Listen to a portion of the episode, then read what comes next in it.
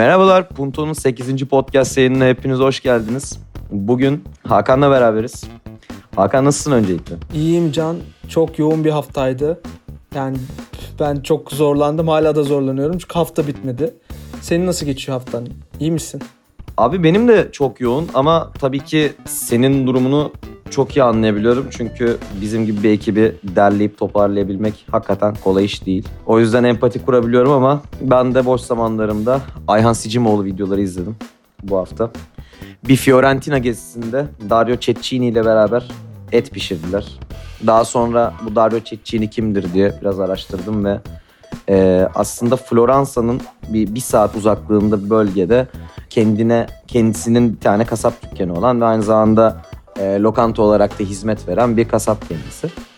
E, daha sonra bu Dario Cecchini'nin Cüneyt Asan'la yani Günaydın lokantalarının sahibi Cüneyt Asan'la ne kadar e, yakın ve sıcak ilişkisi olduğunun bir videolarını izledim. Böyle değişik bir haftaydı. Maçların yanı sıra bunları yaptım. Can peki yemek yapma yeteneğin var mı? Gastronomi ilgilisin de.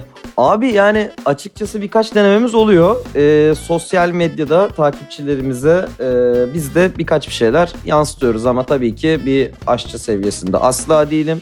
Sadece işin gurmelik tarafında birazcık daha etkin bir karakterim diyeyim sana.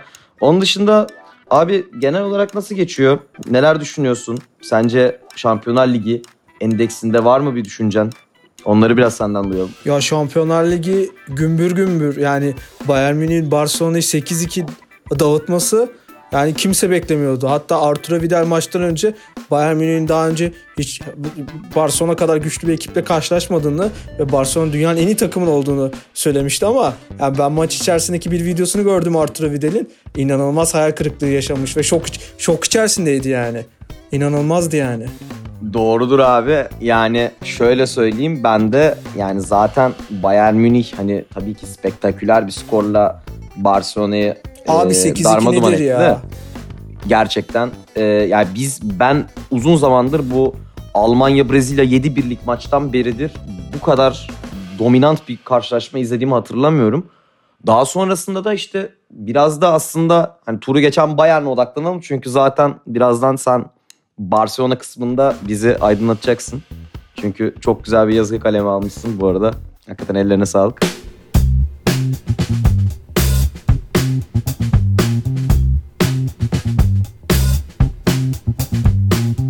Ya Barcelona yani çok büyük hayal kırıklığı ya. Ben Messi için çok üzülüyorum. Yani 33 yaşında ve Barcelona en büyük rakibi şu an Cristiano Ronaldo ama Barcelona ile son 10 yılda iki kere Şampiyonlar Ligi'ni kazandı ve artık kariyerinin sonuna geldi. Hala çok iyi performans gösteriyor.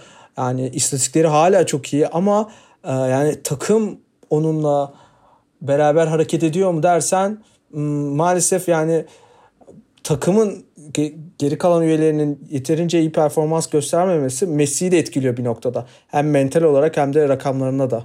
Yoksa Messi yani yani Şampiyonlar Ligi'nde bu sene 5 gol atmış. Yani benim bildiğim Şampiyonlar Ligi'nde gol krallıkları falan olan bir oyuncuydu.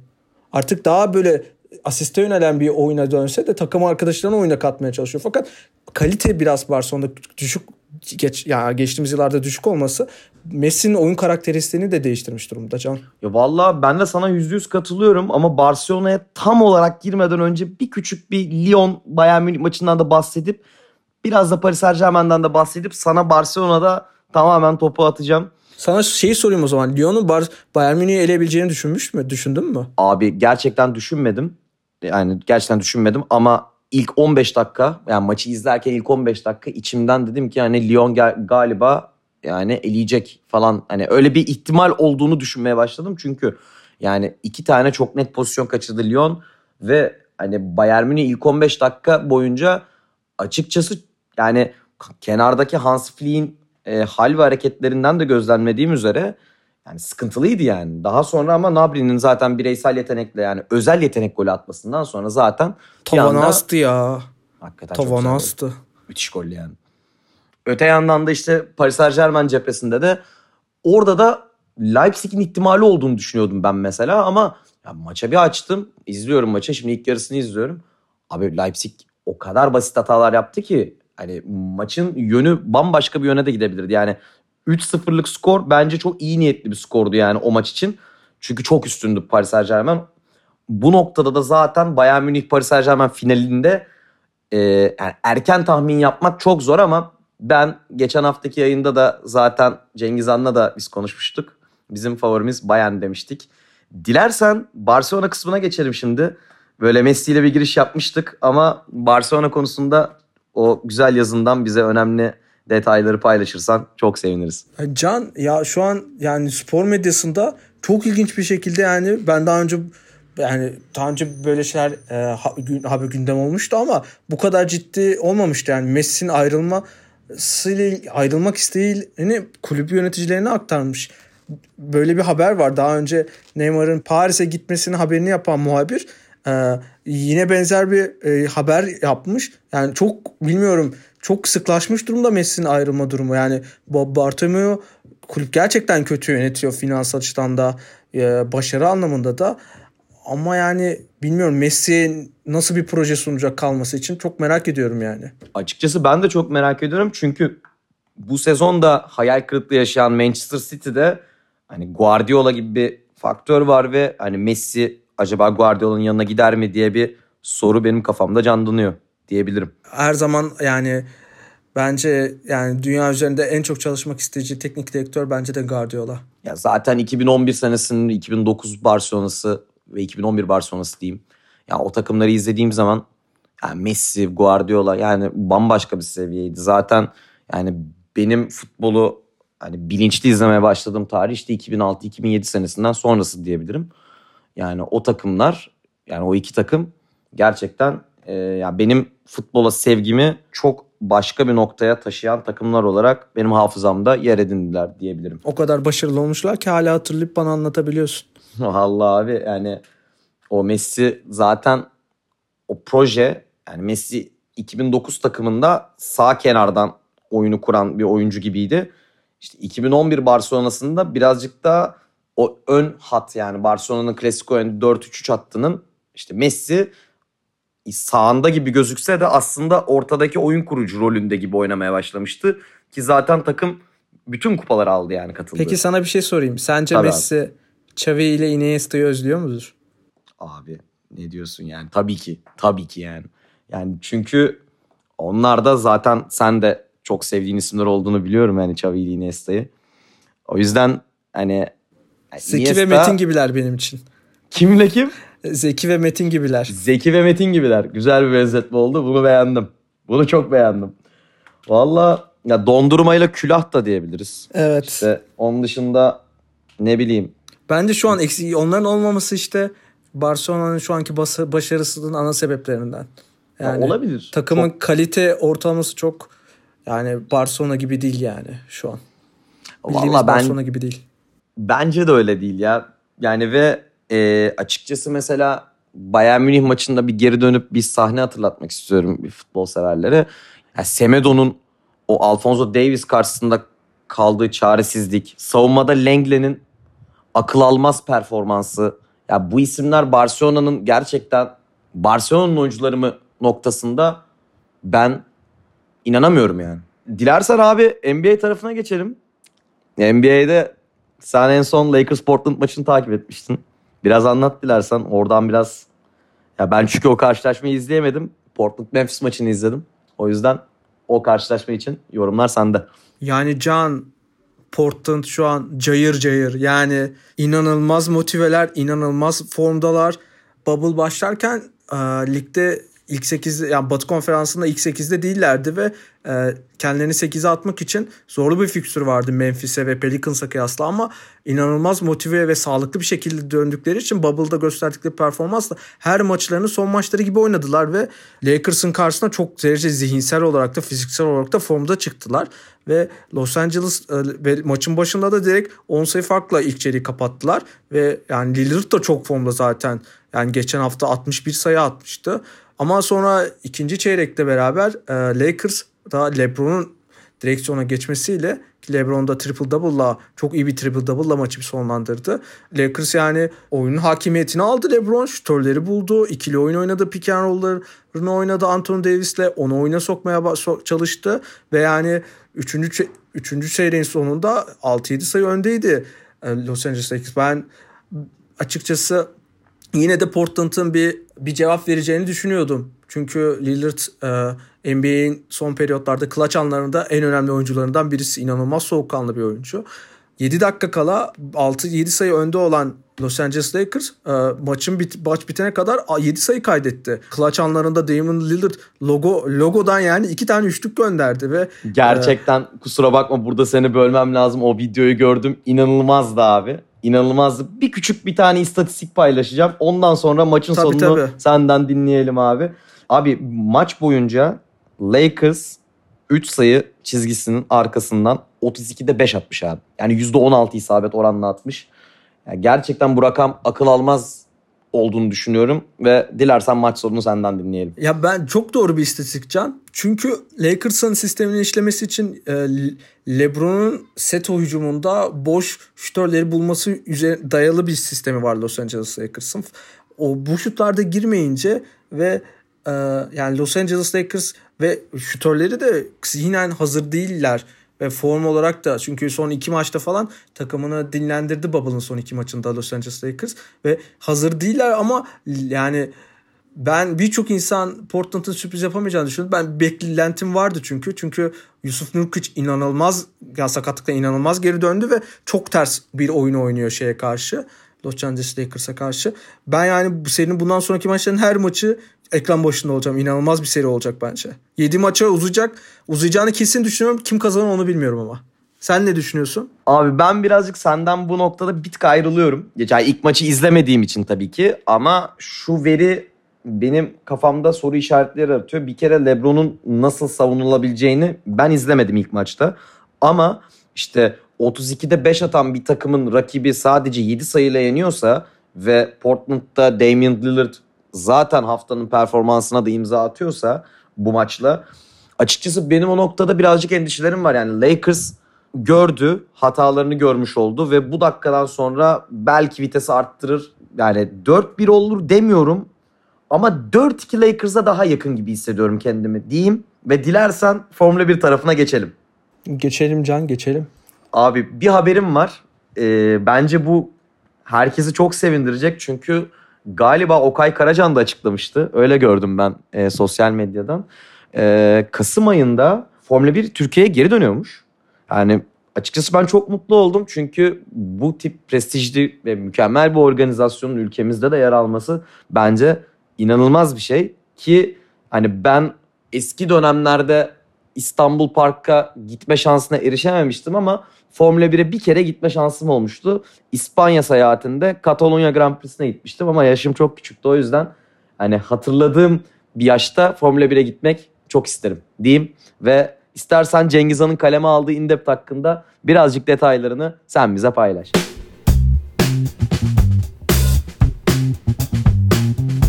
Can yani sen ne kadar şanslıysan ben o kadar şanslıyım. Çünkü Formula 1'in son Türkiye yarışını ben canlı izledim. Ne diyorsun abi? yani canlı izledim ve e, iyi bir yerden de izledim bu arada. Süper. E, yani biraz çevremizden sponsorlar aracılığıyla yani inanılmazdı yani ben yani inan çünkü o motor sesleri falan hani o Formula 1 kültürüne seni de içine alıyor inanılmaz bir şekilde. Yani yani inanılmazdı gerçekten ve yani benim hayatım boyunca unutamayacağım bir tecrübeydi. Cengiz Han'ın yazısında Cengiz Han şeyi konu alıyor. Ee, artık Ferrari ilk üç takımdan biri değil yani birçok Formula 1 e, izleyicisine göre. Yani bu sezon inanılmaz başarısız gidiyorlar ve artık onları da orta sınıfta mücadele eden takımlardan biri olarak görülüyor. Ee, bu takımlarsa McLaren, Racing Point, Renault ve Ferrari. Racing Point e, geçen sene yani Cengiz Han Racing Point'in bu dörtlü arasında en büyük favori olduğunu düşünüyor. Yani Cengiz Han'ın yazısında Racing e, Ferrari'nin başarısız olmasıyla artık B sınıfı mücadele B sınıfında mücadele ettiğini düşünüyor Cengiz Han. Yani ki Ferrari de bu sene gerçekten yani takımlar sırasında 61 puanla 5. sırada. Yani ve Cengiz Han'ın yazısında B sınıfı olarak Racing Point'i, McLaren'i ve Ferrari ile Renault takımlarına oluyor. Ve McLaren yani şampiyon olması hedefiyle yola çıkan bir takım yatırımlarını bu şekilde yapmış. Fakat şu an takımlar sırasında 61 puanla 5. sırada. Cengiz Han yani Ferrari'nin bu durumuna odaklanırken Racing Point'in de takımlar sırasında takımlar sıralamasında 3. sırada olmasına rağmen başarısız buluyor. Çünkü Racing Point'in e, Mercedes'in geçen seneki aracını bir benzeriyle yarıştığını ve aslında daha çok puan toplaması gerektiğini düşünüyor Cengiz Han. E, ve McLaren'le Renault'un performanslarını da gayet yeterli buluyor ve gittikçe daha da rekabet göstereceklerine inanıyor Cengiz Han ki Renault'un e, arabasının e, bu sene daha iyi olduğunu ve e, o konuda Hülkenberg'e kıyasla daha iyi bir performans gösterdiğini düşünüyor Cengiz Han. E, Valla bence bunlar çok e, kıymetli bilgiler. Bu arada yanlış bilmiyorsam bu sene ilk defa son yarışta Fetel ilk ona girdi. Hatta biz de haftanın performanslarında kendisine yer verdik.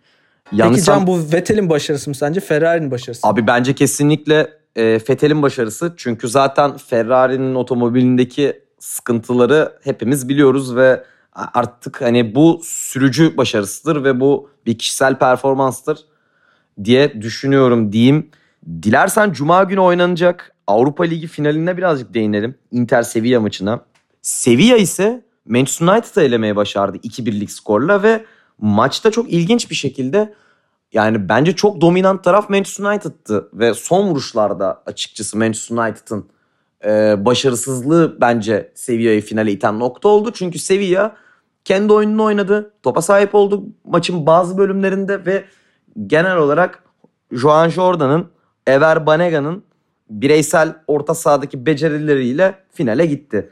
Can kimi kazanacağını düşünüyorsun final maçını? Açıkçası biraz zorlu bir maç olacak ama ben Sevilla'nın oyunu birazcık daha tutmaya çalışacağı bir final bekliyorum ama günün sonunda Inter'in kazanacağını ve böyle çok da gollü bir maç beklemiyor gibiyim. Yani böyle 3-2'lik, 4-3'lük bir maç beklemiyor gibiyim. Yani en fazla 3-4 gol, yani en fazla 3 gol diyeyim hatta olacak. Böyle birazcık daha seviye savunmasının konuşulacağı bir maç bekliyorum diyeyim. Sen ne bekliyorsun abi? Can ya ben bir İtalyan takımı finale çıkmış ve Conte'nin çalıştırdığı bir takım ve yani bana böyle şey ilk yarı böyle 0-0 bitecek. Böyle yani 72 74. dakikada böyle Lukaku'nun böyle çıkıp bir tane gol atıp sonra da böyle temponun daha da düştüğü ama son onların heyecanlı olduğu bir maç bizi bekliyor gibi bir düşüncem var. Yani Conte'nin taktiksel bilgisiyle fark yaratacağını düşünüyorum ben. Ve oyuncu yönetimiyle de. Valla bence de Inter e, benim de favorim. Yani Lukaku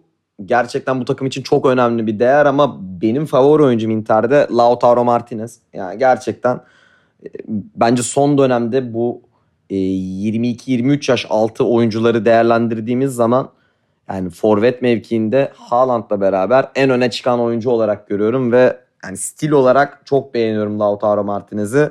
Derken dilersen bu konuyu da geçelim. Öneriler kısmına geleceğim ki o öneriler kısmında... Bize bu hafta ne önerdin Can? Ben de merak ettim yani. Ben daha okumadım bülteni. Abi şöyle e, bir video karşımıza çıktı. Daha doğrusu bizim ekibimizden Umutay'ın karşısına çıkmıştı. Ben de izledim. Daha sonra çok beğendim ve biz bunu önerilerde sunabiliriz dedim.